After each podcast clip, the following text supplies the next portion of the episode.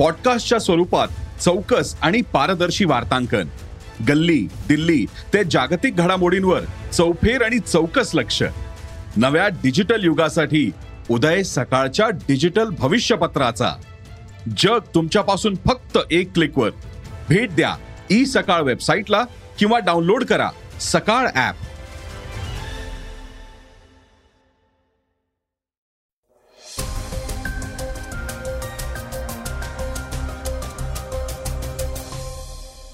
नमस्कार मी गौरी कुबेर.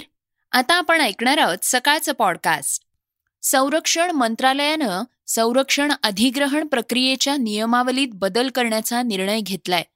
तो काय आहे हे आपण आजच्या पॉडकास्टमधून जाणून घेणार आहोत.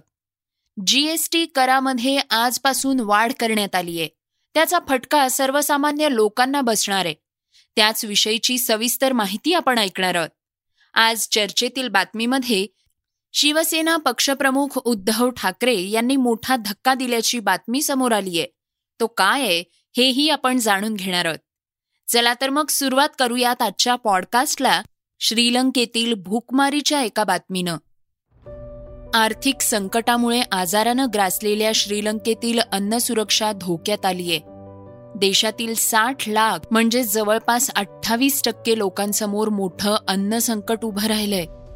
हे संकट भविष्यामध्ये आणखी गडद होण्याची शक्यता आहे. ही माहिती संयुक्त राष्ट्रांच्या जागतिक अन्न कार्यक्रमान्वये व्यक्त करण्यात आली आहे. सध्या श्रीलंकेकडील परकी गंगाजळीचा साठा संपलाय. सरकारकडे जीवनावश्यक वस्तूंची आयात करण्यासाठी देखील पैसा शिल्लक राहिलेला नाही. देशभरामध्ये अन्नधान्य औषधं स्वयंपाकाचा गॅस इंधनाचा प्रचंड तुटवडा जाणवतोय. इंधन आणि स्वयंपाकाच्या गॅसच्या खरेदीसाठी लोकांना तासन तास रांगेमध्ये तिष्ठत उभं राहावं लागत असल्याचं चित्र आहे. सध्या देशातील पासष्ट हजार सहाशे लोकांसमोर भूकबळीचं संकट असल्याचं जाहीर करण्यात आलंय. यामध्ये तातडीनं हस्तक्षेप करण्यात आला नाही तर हे संकट बिकट होऊ शकतं असा इशारा डब्ल्यू पी एफकडून देण्यात आलाय. जीवनावश्यक वस्तूंच्या किमती वाढत असल्यानं लोकांना त्यांच्या गरजांची पूर्तता करणंही कठीण होऊन बसलंय. साठ लाख सत्तर हजार लोकांना पुरेसं अन्न देखील मिळत नाहीये.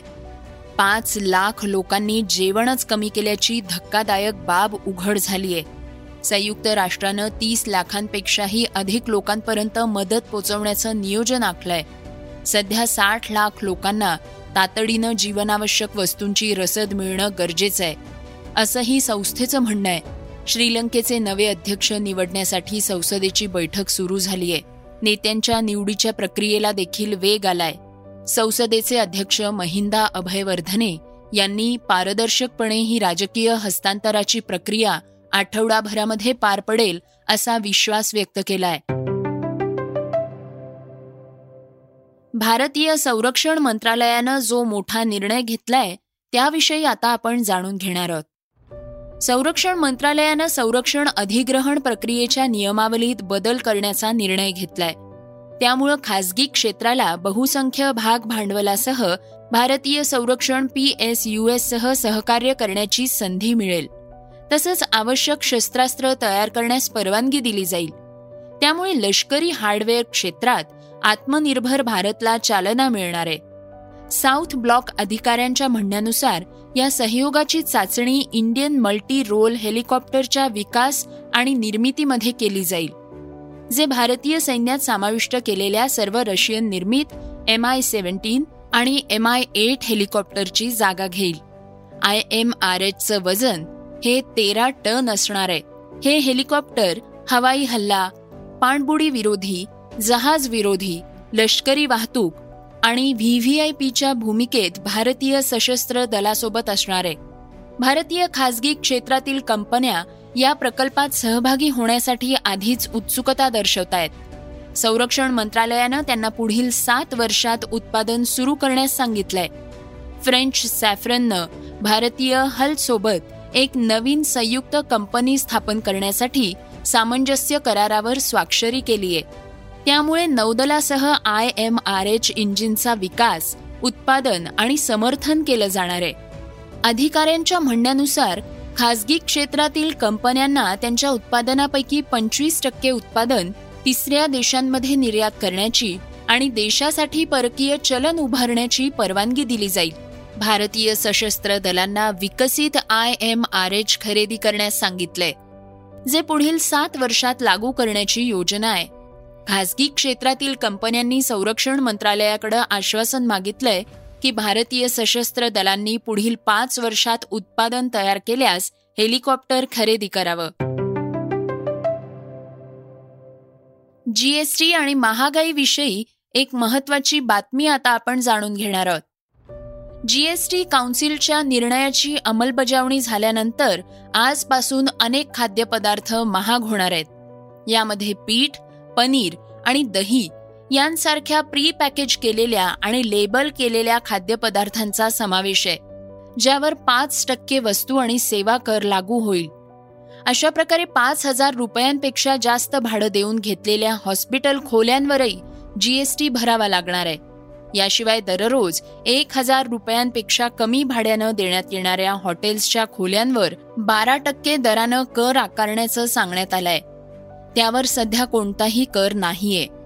केंद्रीय अर्थमंत्री निर्मला सीतारामन यांच्या अध्यक्षतेखाली झालेल्या जीएसटी काउन्सिलनं गेल्या आठवड्यात बैठकीत कॅन केलेलं किंवा पॅकेज केलेलं आणि लेबल केलेलं मासे दही पनीर लस्सी मध सुके सोयाबीन मटार यांसारख्या उत्पादनांना याबरोबरच गहू आणि इतर अन्नधान्य आणि तांदूळ यांवर पाच टक्के जीएसटी लावण्याचा निर्णय घेतलाय. कर दरातील बदल अठरा जुलैपासून लागू होणार आहेत. त्याचप्रमाणे टेट्रापॅक आणि बँकेद्वारे जारी केलेल्या धनादेशांवर अठरा टक्के जीएसटी आणि ॲटलाससह नकाशे आणि चार्टवर बारा टक्के जीएसटी आकारला जाईल. त्याचवेळी बाहेर विकल्या जाणाऱ्या ब्रँड नसलेल्या उत्पादनांवर जीएसटी सूट कायम राहील. एलईडी दिवे ड्रॉइंग आणि मार्किंग उत्पादनावरील कराचे दर अठरा टक्के करण्यात आले आहेत. सोलर वॉटर हीटर्सवर आता बारा टक्के जीएसटी लागणार आहे जो पूर्वी पाच टक्के इतका होता. रस्ते पूल रेल्वे मेट्रो कचरा प्रक्रिया प्रकल्प आणि स्मशानभूमीच्या कामाच्या कंत्राटांवर आता अठरा टक्के जीएसटी लागू होईल जो आतापर्यंत बारा टक्के होता. मात्र रोप वे आणि काही सर्जिकल उपकरणांद्वारे माल आणि प्रवाशांच्या वाहतुकीवरील कराचा दर पाच टक्क्यांवर करण्यात आलाय. पूर्वी तो बारा टक्के होता. ट्रक मालाच्या वाहतुकीसाठी वापरल्या जाणाऱ्या वाहनांवर ज्यामध्ये इंधनाचा खर्च समाविष्ट आहे आता अठरा टक्क्यांऐवजी बारा टक्के जीएसटी लागू होईल. बागडोरा ते ईशान्येकडील राज्यांच्या हवाई प्रवासावरील जीएसटी सूट आता इकॉनॉमिक श्रेणीपुरती मर्यादित असेल. रिझर्व्ह बँक ऑफ इंडिया विमा नियामक आणि विकास प्राधिकरण सिक्युरिटीज आणि एक्सचेंज बोर्ड ऑफ इंडिया यांसारख्या नियामकांच्या सेवांसह निवासी घर भाड्यानं दिल्यास देखील त्यावर कर द्यावा लागणार आहे. बॅटरीसह किंवा त्याशिवाय इलेक्ट्रॉनिक वाहनांवर सवलतीच्या दरानं पाच टक्के जीएसटी सुरू राहील. श्रोत्यांनो आता आपण जाणून घेणार आहोत आजच्या वेगवान घडामोडी. संयुक्त पुरोगामी आघाडी अर्थात युपीएकडनं उपराष्ट्रपती पदासाठी उमेदवारी जाहीर करण्यात आली आहे. भाजपकडून उपराष्ट्रपती पदासाठी जगदीप धनखड यांना उमेदवारी देण्यात आली आहे. तर युपीएकडून काँग्रेस नेत्या मार्गरेट अल्वा यांना उमेदवारी दिली आहे. राष्ट्रवादी काँग्रेसचे प्रमुख शरद पवार यांनी दिल्लीत आयोजित पत्रकार परिषदेत अल्वा यांच्या नावाची घोषणा केली आहे. पवार म्हणाले विरोधी आघाडीतील पक्षांसोबत त्यांच्याबरोबर चर्चा करून माजी केंद्रीय मंत्री माजी राज्यपाल मार्गरेट अल्वांचं नाव उपराष्ट्रपती पदाच्या निवडणुकीसाठी उमेदवार म्हणून निश्चित करण्यात आलंय. उपराष्ट्रपती पदासाठी उमेदवारी अर्ज भरण्याची शेवटची तारीख एकोणवीस जुलै असून मतदान सहा ऑगस्टला होणार आहे. एकनाथ शिंदे यांनी पन्नास आमदारांच्या जोरावर महाविकास आघाडीचं सरकार पाडलं. मुख्यमंत्री झाल्यानंतर त्यांनी आपली राजकीय उंचीही दाखवून दिलीय. मुख्यमंत्री पदाची सूत्र हाती घेतल्यानंतर शिंदे आता काँग्रेस आणि राष्ट्रवादी काँग्रेसच्या आमदारांकडे लक्ष ठेवून आहेत. कारण एनडीएच्या राष्ट्रपती पदाच्या उमेदवार द्रौपदी मुर्मू यांना दोनशे आमदार मतदान करतील असा दावा एकनाथ शिंदे यांनी केलाय. यावरून विविध चर्चा सुरू झाल्या आहेत. राष्ट्रपती पदाच्या निवडणुकीसाठी शिंदे यांनी मिशन दोनशे हातात घेतलंय. गुजरात दंगलींनंतर सामाजिक कार्यकर्ता तिस्ता सेटलवाड यांनी तत्कालीन मुख्यमंत्री नरेंद्र मोदींच्या बदनामीचं षडयंत्र रचलं होतं असं एसआयटीनं सांगितलंय. तिस्ता गुजरातमध्ये भाजप सरकार पाडण्याच्या एका मोठ्या कारस्थानात सहभागी झाल्या होत्या. गुजरात दंगलीत तिस्ता सेटलवाड यांच्या भूमिकेची चौकशी करणाऱ्या एस आय टी पथकानं न्यायालयात दिलेल्या प्रतिज्ञापत्रात ही बाब समोर आली आहे.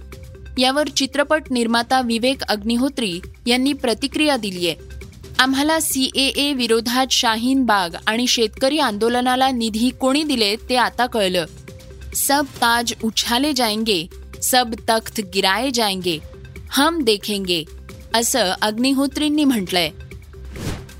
भारताची स्टार महिला बॅडमिंटनपटू पी व्ही सिंधूनं सिंगापूर ओपनचं विजेतेपद पटकावलंय. पी व्ही सिंधूनं महिला एकेरीच्या अंतिम फेरीत चीनच्या वांग झी हिचा पराभव केलाय. दोन वेळा ऑलिम्पिक पदक जिंकलेल्या सिंधूचं यंदाचं हे तिसरं विजेतेपद आहे. पी व्ही सिंधूनं दोन हजार बावीसच्या हंगामात तिचं पहिलं सुपर विजेतेपद जिंकलंय. सिंधूनं सामन्याची सुरुवात चांगली केली. पहिल्या सेटमध्ये तिनं चीनच्या शटलरचा एकवीस नऊ अशा मोठ्या फरकानं पराभव केला. तिसऱ्या आणि निर्णायक सामन्यात दोन्ही खेळाडूंमध्ये निकराची झुंज पाहायला मिळाली. श्रोत्यांनो आता आपण ऐकणार आहोत आजची चर्चेतली बातमी. तुम्ही शिंदेंना सोडा. मी सगळी शिवसेना घेऊन तुमच्यासोबत येतो. अशी ऑफर शिवसेनेच्या उद्धव ठाकरेंनी शपथविधीच्या आधी फडणवीसांना दिल्याची खात्रीलायक माहिती सामच्या सूत्रांनी दिलीय त्यानंतर आता वेगवेगळ्या चर्चांना उधाण आलंय.